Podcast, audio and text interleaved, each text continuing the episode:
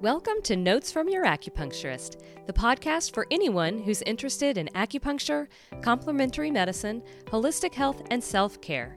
I'm your host, Alexa Bradley Halsey.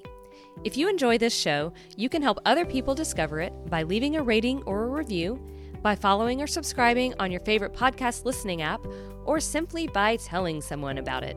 And if you'd like to support this show financially, you can become a paid subscriber on Substack for just a few dollars a month. Just head over to substack.com and search Notes from Your Acupuncturist or click the link in the show notes. And one more thing before we get started just a disclaimer that this podcast is for educational purposes only and is not a replacement for medical care from a qualified healthcare provider. Okay, on with the show. Hello, everyone, and thanks for tuning in. Welcome to Notes from Your Acupuncturist. I'm your host, Alexa Bradley Halsey, and today I'm going to share some responses I got from readers and listeners to a question I recently posed on Substack and social media. And that question was What health advice would you give to your younger self? So I put this question out there and I wasn't sure if anyone res- would respond, but they did. And I'm going to share some of these responses here. If you'd like to share your thoughts or ask a question, I'd love to hear from you. You can get in touch via Substack by commenting on a post or replying to an email, or you can message me on Facebook or Instagram at Notes from Your Acu. And if you send a voice memo, I will play that on the air. So, on to today's topic. What health advice would you give to your younger self? This question was inspired by my patients, as is a lot of my writing and the conversations on this podcast. And I think about the patients who expressed to me that they wish that they'd tried acupuncture sooner.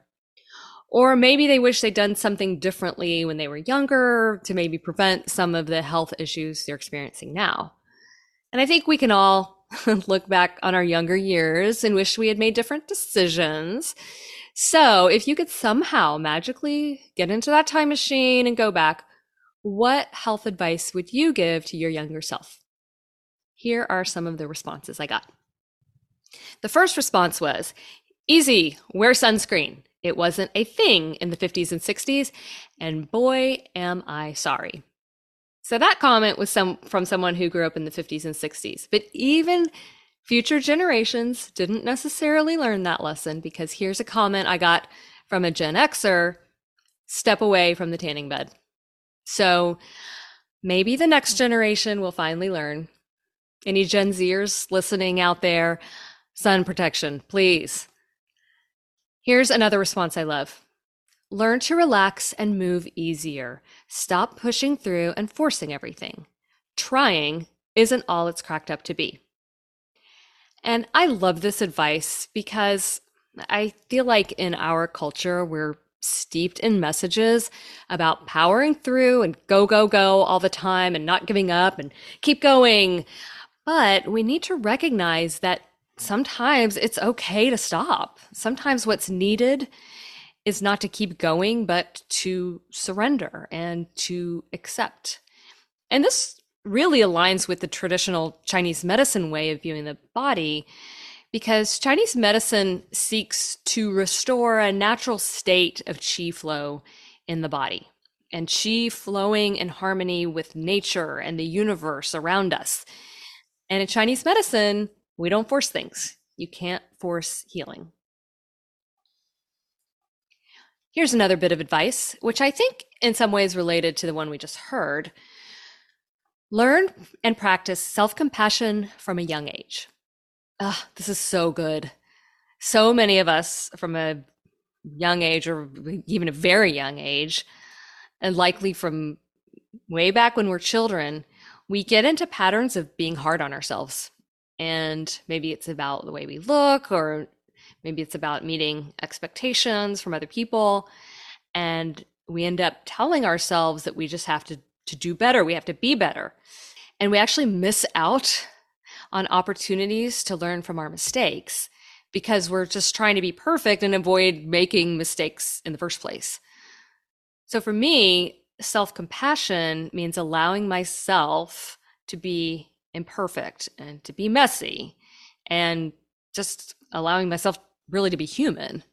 And I find that when I practice that self compassion, it increases my com- capacity to have compassion for others too, because I accept their humanness just like I accept my own.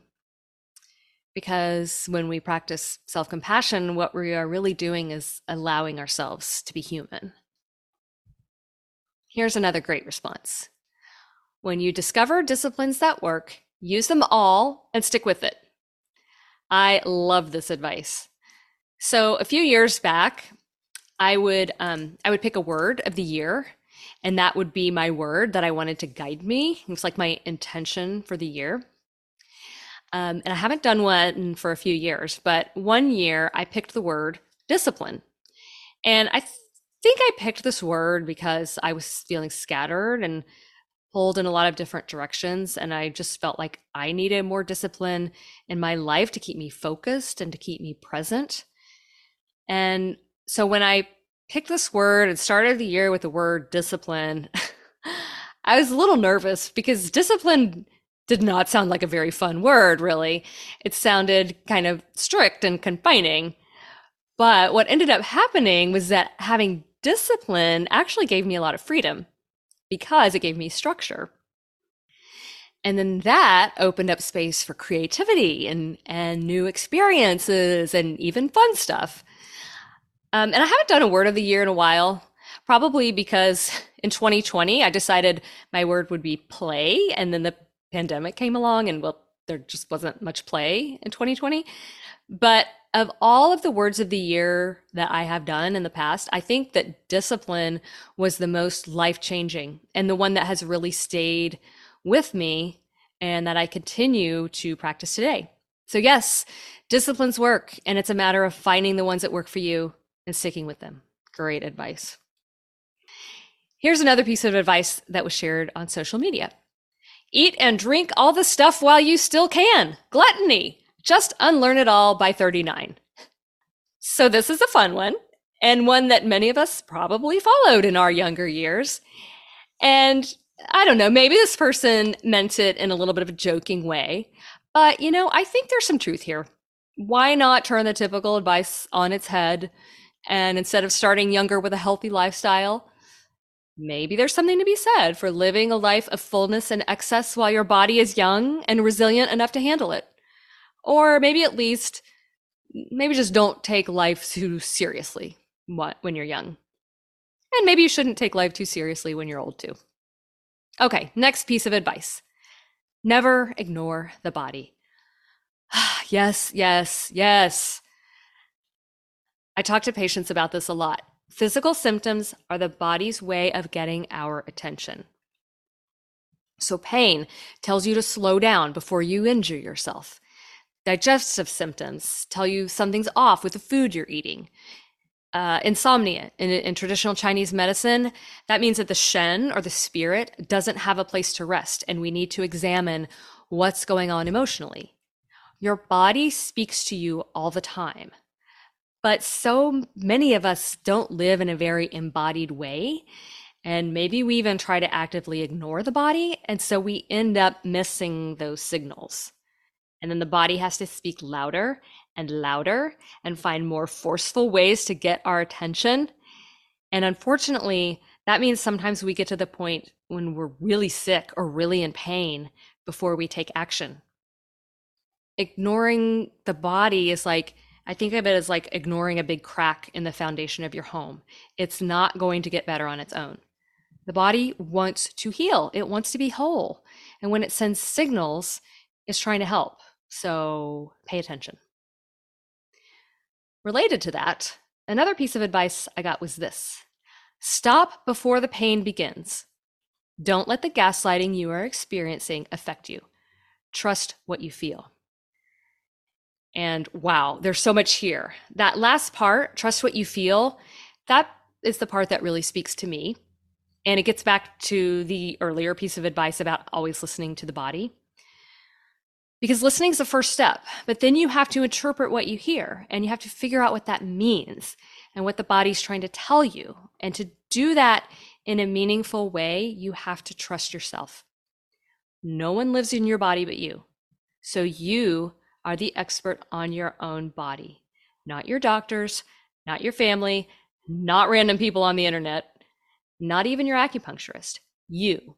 So live in your body, hear what it has to say, and trust yourself to be the best caretaker for it. Okay, one more piece of advice. Remember, you are not immortal. Cherish each moment. And I think we'll end on that one.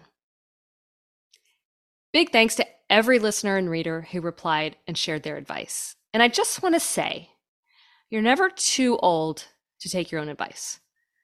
Well, except maybe the one about living a life of gluttony before age 39. But anything else you heard today, you can start practicing no matter what your age. And I hope you heard something that was meaningful for you. If you have advice you'd like to share or a burning question to ask, I would love to hear from you. You can comment on Substack or message me directly on Facebook or Instagram. Bonus points if you share a voice memo because then I can share it on the air. Be well out there, friends.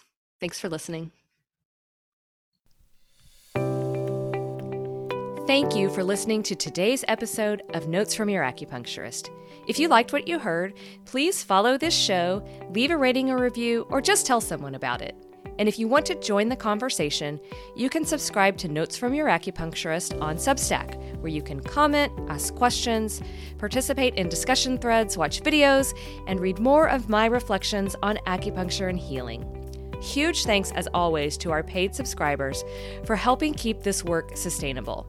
You too can become a paid subscriber for just a few dollars a month. Just head over to substack.com and search notes from your acupuncturist or click the link in the show notes. Until next time, this is Alexa Bradley Hulsey, your acupuncturist, signing off with love and gratitude.